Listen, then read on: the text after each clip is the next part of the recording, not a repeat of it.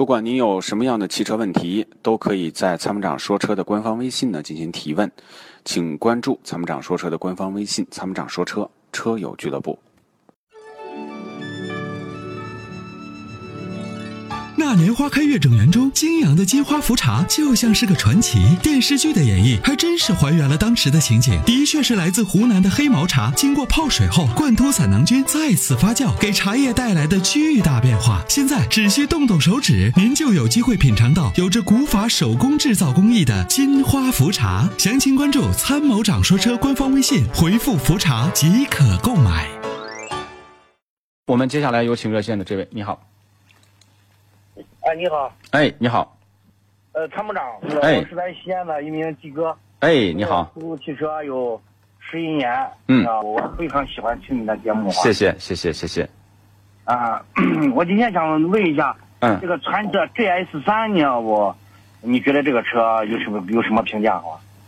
我觉得传祺呢，现在这个产品呢，真的是对这个中国消费者对这个市场的这个把控啊。那么它的这个性价比啊、做工啊、外观呐、真的都是非常不错的一个产品。但是呢，对于这个传祺系列的车型呢，我们现在不是很推荐。不是很推荐的这个重要原因呢，就是导入新产品速度太快，这是好事儿，也不是好事儿。那么这个新车发布呢，我们需要等待一段时间，因为那么从客户的使用的这个感受，那我们要在相当的一个里程和时间段才能知道它具体的口碑如何。不能说新出一台车马上就去买，你像沃尔沃品牌比传祺品牌大吧？啊，那现在这些车主投诉无门啊，我们收到这几百位车主，每天车上路提心吊胆开着。所以呢，传祺 GS3 呢，我觉得单从产品的表现表面讲，我没有找出任何问题，但是呢，汽车呢要开一段时间才知道。就像您开车也开10几年出租车了，这个车我每天下午我以前是不是下午4点一接车就听你的节目，现在是1到5点这时听你的节目啊。对，是的，是的。今天晚上试驾了一下，它有个1.5CVT 的，有那个是自然吸气的，有1.3气的是涡轮增压的。我看它那个变速箱用的是爱信的6AT 的，好吧？没错，是6AT 的。但是呢，对于它这个小排量的涡轮调教，它的前段油门调教的太贼。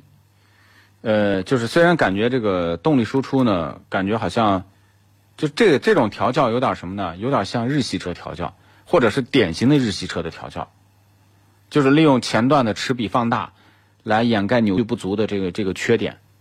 但是呢，对于这个驾驶的平顺性来讲，不是很好。哦，我是我去。我昨天想了想，我说我还是打个电话我去把你咨询咨询我还是吃不准我。